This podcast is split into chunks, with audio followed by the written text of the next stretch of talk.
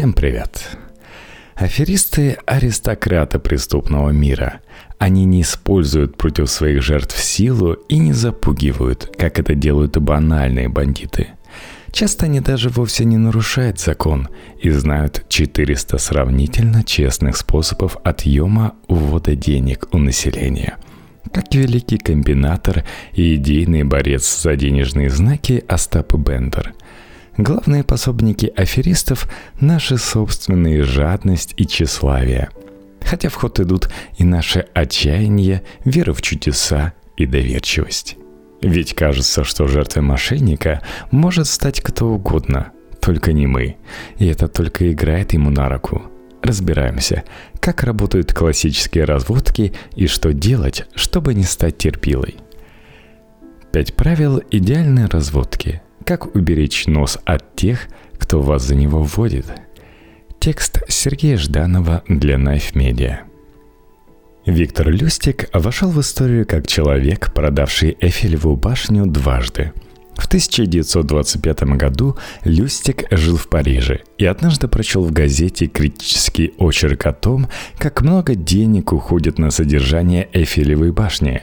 Это безобидное сообщение вдохновило его на легендарную аферу. В дорогом отеле он собрал небольшую группу бизнесменов и представился им высокопоставленным городским чиновникам. Прочитав им небольшую лекцию о том, что Эйфелева башня занимает неоправданно важное место в городе и диссонирует с изысканной архитектурой готических соборов и триумфальной арки, он упомянул газетную статью и подтвердил, что содержание этой уродливой железной штуковины разоряет городской бюджет. В конце он раскрыл бизнесменам страшную тайну. Эйфелеву башню вскоре снесут.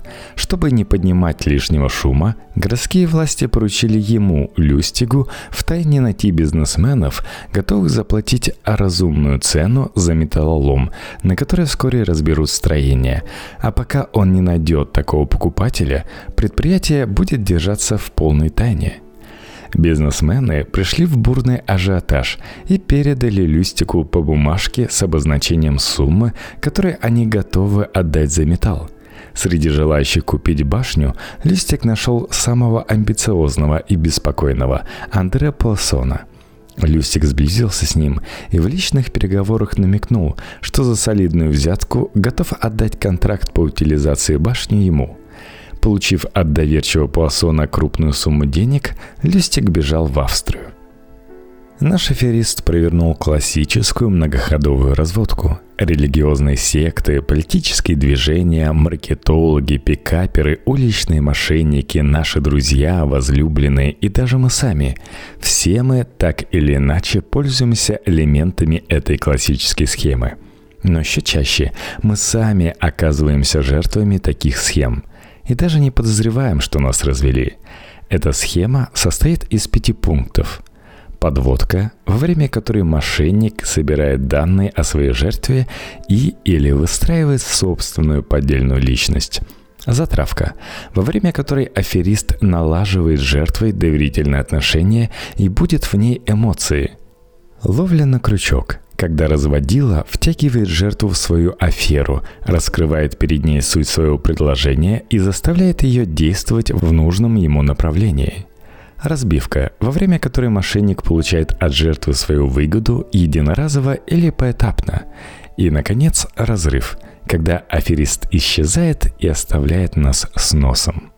Итак, 1. Подводка. Ни один порядочный разводила не начнет свою разводку без предварительной подготовки. И чем изысканнее разводка, тем тщательнее нужно готовиться. Главная задача на этапе подводки – выбрать подходящую жертву и узнать о ней как можно больше полезной информации. Чем опытнее разводила, тем больше деталей о нас он сможет обратить в полезную для своего дела информацию. Если разводка простая – большую часть информации о нас выдаст наш внешний вид и манера держаться. Рост, одежда, возраст, прическа, религиозная или субкультурная принадлежность, раса, национальность или этническая группа, уровень образованности и сексуальная ориентация.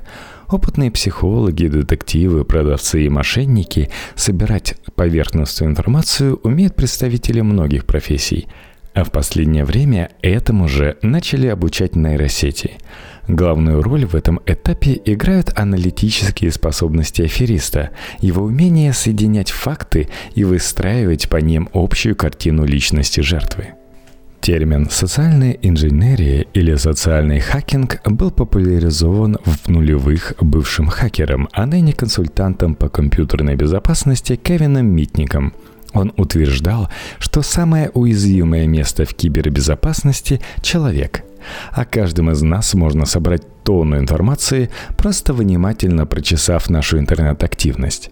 Любимые фильмы, музыканты и книги, список ближайших друзей и родственников, любимые места отдыха, планы на ближайшее будущее, текущий психологический фон, рабочее положение – все это кусочки нужной разводили информации. Опытные хакеры могут элементарно угадать пароль от электронной почты, основываясь на психологическом профиле на основе онлайн-следа пользователя.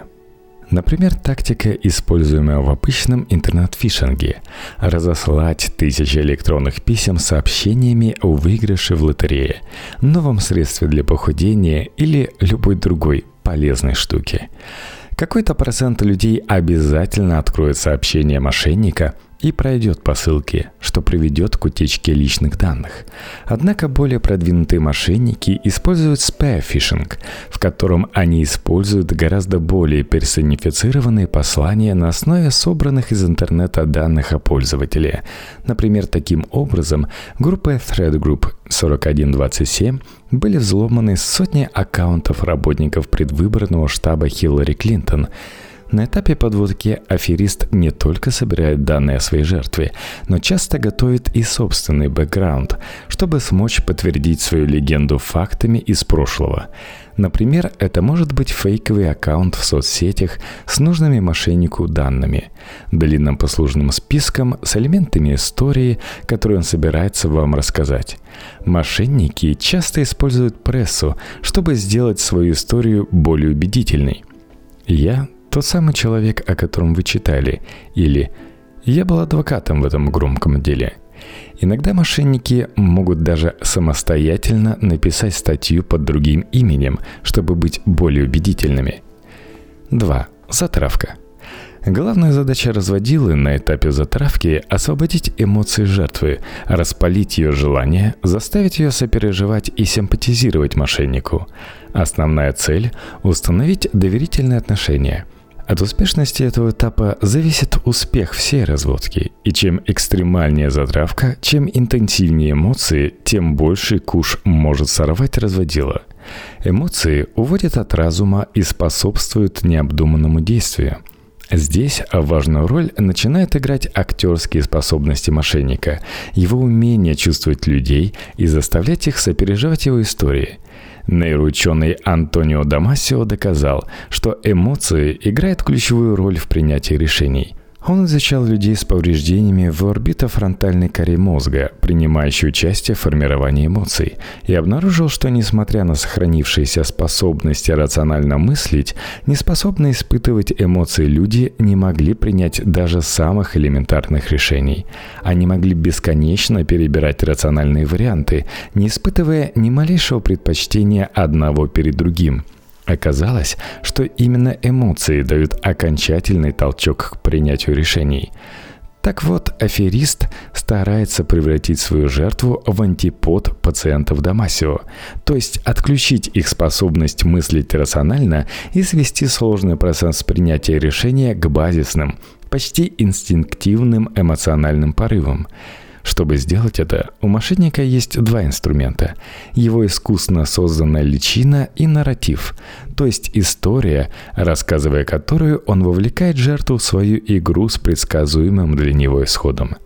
Мошенники всеми силами пытаются вызвать эмпатию, заставить сопереживать им и их истории.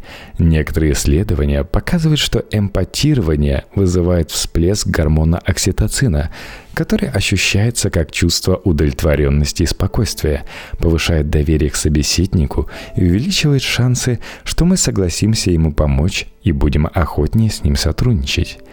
Ученые из Центра нейроэкономических исследований провели эксперимент, в котором одной группе испытуемых показали видеоролик с историей о маленьком мальчике, умирающем от рака, и трудностях его отца. Другой группе показали эту же пару, но без объяснения, что мальчик умирает, а отец переживает по этому поводу. Замеры крови до и после показа показали, что первый ролик вызвал у зрителей значительный выброс кортизола и окситоцина, а второй не вызвал никакой особой реакции. Люди просто скучали. Те зрители, у которых вырабатывалось больше окситоцина, с большей готовностью жертвовали деньги благотворительным организациям. Это также было частью эксперимента. Это значит, что нарратив способен менять состояние мозга и поведение человека.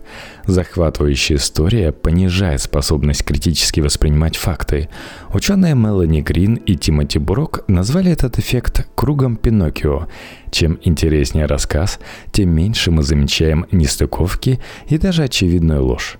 Виктор Люстиг, дважды продавший Эйфелеву башню, сформулировал список правил поведения, чтобы втереться в доверие. Эти пункты не универсальны, но основаны на базовом психологическом принципе доверия к похожему, которым многие мошенники пользуются буквально, зеркаля ваши движения и дыша своими в унисон, чтобы просигналить вашему телу: «Я свой, расслабься». Будь терпеливым слушателем. Никогда не показывай, что скучаешь. Подожди, пока твой собеседник выскажет свои политические убеждения, а потом согласись с ними. Дай собеседнику проявить свои религиозные взгляды, потом скажи, что у тебя такие же. Затронь тему секса в разговоре, но не развивай эту тему, пока собеседник не проявит сильный интерес. Никогда не обсуждай болезни, если не видишь особой заинтересованности в этой теме. Не суй нос в личные обстоятельства собеседника. Постепенно они сами все расскажут. Никогда не хвастайся. Пускай твоя важность будет очевидной без слов. Всегда будь опрятным. Никогда не пьяней. 3. Ловля на крючок. На этапе ловли на крючок мошенник уже показал жертве, что ему можно доверять, подготовил эмоциональную почву и возродил веру в лучшее. Пора приступать непосредственно к афере. Мошенник раскрывает перед жертвой свою схему. На первый взгляд, она слишком хороша, чтобы быть правдой. Но ведь он знает, что говорить. Дело верное. Он предлагает клиенту посильное участие в этой схеме, в результате которого его ждет сказочный барыш, волшебное лекарство, философский камень и решение всех проблем.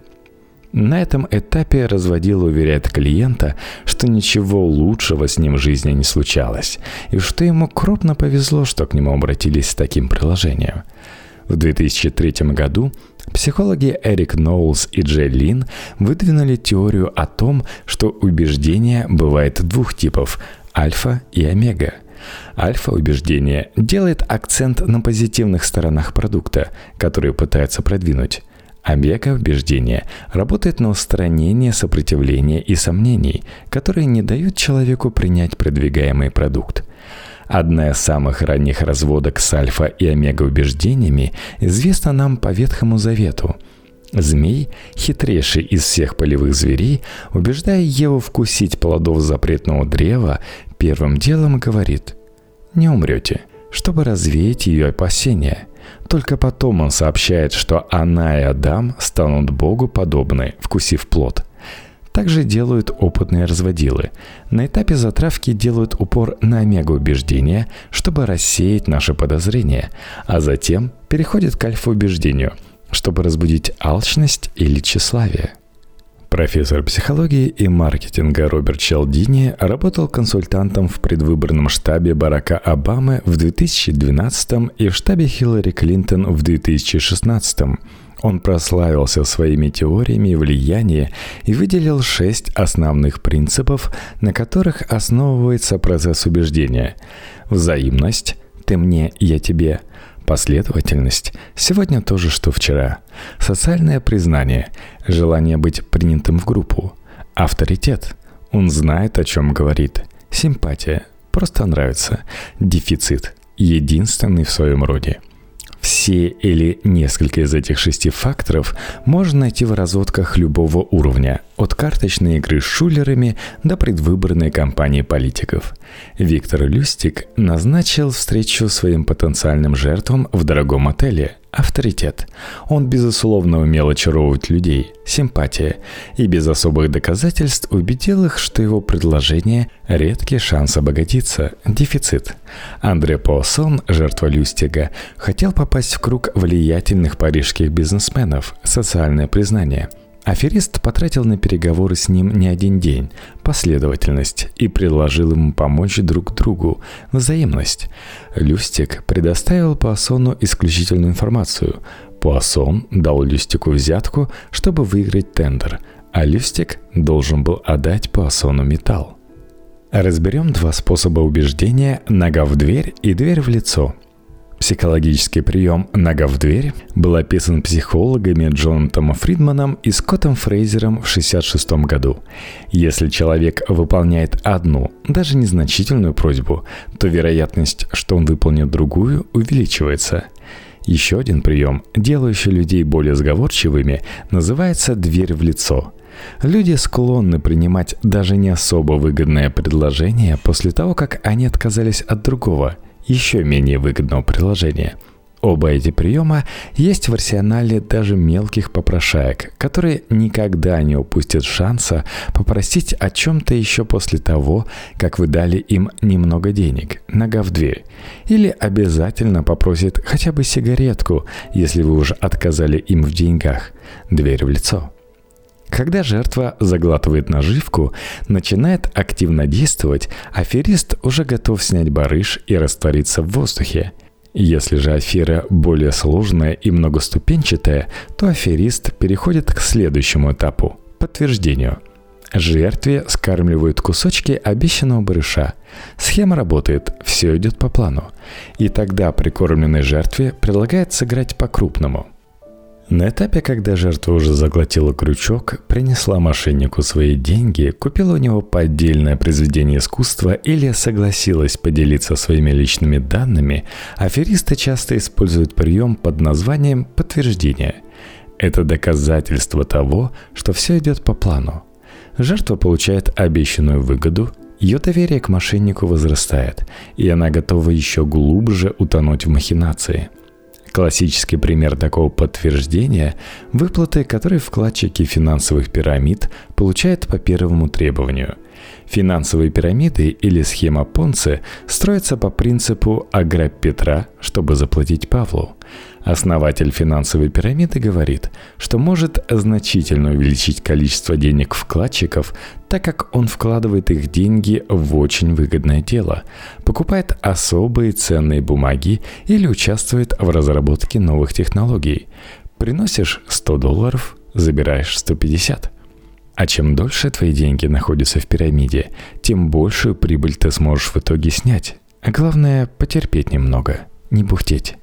Стабильный поток новых вкладчиков дает возможность пирамидостроителю расплатиться с небольшим количеством ранних вкладчиков, которые почему-то решили забрать свои деньги. Эти выплаты – классический пример приема подтверждения, усиленного сарафанным радио.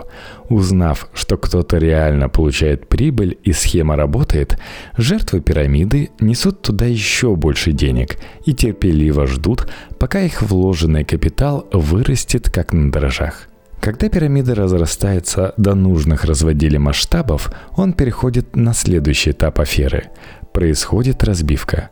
Финансовые пирамиды, как и многие другие классические разводки, продолжают работать, несмотря на то, что много раз были разоблачены.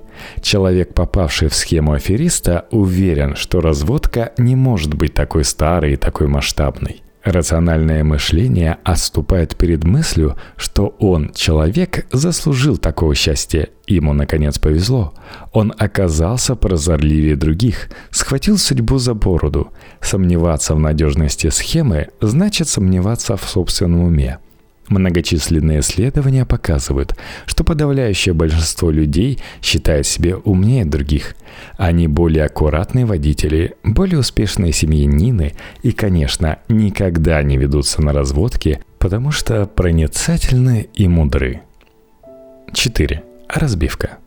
На этом этапе клиент полностью вовлечен в схему разводилы. Ему кажется, что все идет по плану. Он исправно получает обещанную выгоду, и вдруг Что-то идет не так.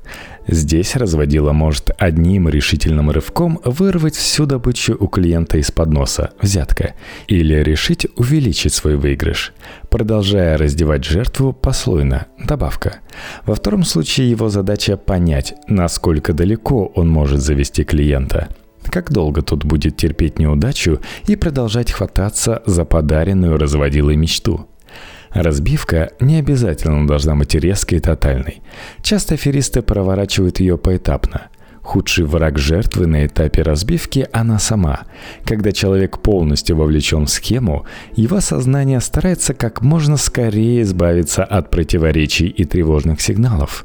Но эти тревожные сигналы продолжают поступать. У человека начинается когнитивный диссонанс. Он не может одновременно думать, что он выигрывает и что его разводит. Он стремится к уменьшению диссонанса и с готовностью принимает любой убедительный аргумент, который поможет ему определиться. Если членам религиозной секты обещают, что конец света наступит 10 июля, а этот день проходит и конца света от чего-то не наступает, они все равно не уходят из секты и не перестают ждать конца света. Они с радостью узнают от лидера, что Бог разрешил им пожить еще немного, потому что они хорошо себя вели, а конец света переносится на год. Это свойство психики называется когнитивным искажением подтверждения, когда мы склонны отбрасывать все, что не вписывается в рамках желанной картины мира, и воспринимать только то, что подтверждает желанную историю. Использование этого искажения – любимый прием не только мелких аферистов, но и, конечно же, политиков, которым такие заблуждения позволяют переизбраться на новые сроки. 5. Разрыв и заглушка. Когда разводила ободрал клиента как липку, он резко исчезает со сцены, разрыв, и обрывает все связи. Чтобы убедиться, что клиент не обратится в правоохранительные органы, или что работа органов не приведет к его аресту, разводила может наложить на свою преступную картину последние штрихи – заглушка. Когда Люстиг получил свою взятку за фейковую продажу Эйфелевой башни, он бежал в Австрию, завершив свою разводку разрывом. Он знал, что его жертва не пойдет в полицию, потому что, во-первых, Пуассону трудно будет доказать вину Люстига. Деньги были отданы добровольно. А во-вторых, жертва сама замешана в преступлении, так как деньги Пуассон отдал не за саму башню, а в качестве незаконной взятки. Через некоторое время Люстиг снова вернулся в Париж и снова продал Эйфелеву башню. На этот раз полиция была в курсе его аферы, и Люстиг быстро сбежал в Америку. Но и в США он не перестал проворачивать аферы, и даже однажды попытался развести самого Аль Капона, взяв у него $50 000 и пообещав вернуть вдвое большую сумму. Люстиг вовремя опомнился и честно вернул мафиози деньги, признавшись, что его сделка сорвалась. Капоне сказал, что впервые видел такого честного человека, и подарил Люстигу $5000. Такой финал не исключает продуманного сценария опытного разводилы. Обманутые вкладчики – жертвы интернет-аферистов, шулеров, уличных ловкачей и другие виды обманутых обывателей, на удивление, часто не обращаются в полицию и не рассказывают никому о том, что их обвели вокруг пальца. Все дело в том, что никто не хочет заработать репутацию жертвы, и уж тем более никто не хочет признаваться, что его не ограбили, а развели, как лоха, который сам согласился на сомнительное с точки зрения закона предприятие. В 2014 году в руки английских полицейских попал так называемый список терпил – база данных людей, которые уже попадали на удочку мошенников. Этим списком пользовались разные преступные группировки, так как знали простой психологический закон. Если человек однажды попался на разводку, шансы, что он попадется еще раз, увеличиваются. Во-первых, мы склонны вычеркивать из памяти эпизоды собственных неудач и забывать, как облажались.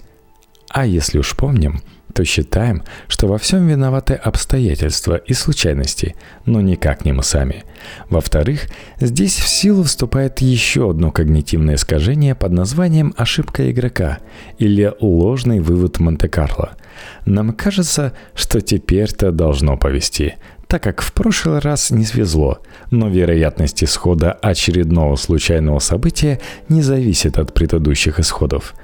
Но самое интересное, что практически никто из списка терпил, с кем связывалась полиция, не признал, что в прошлом оказался жертвой аферистов.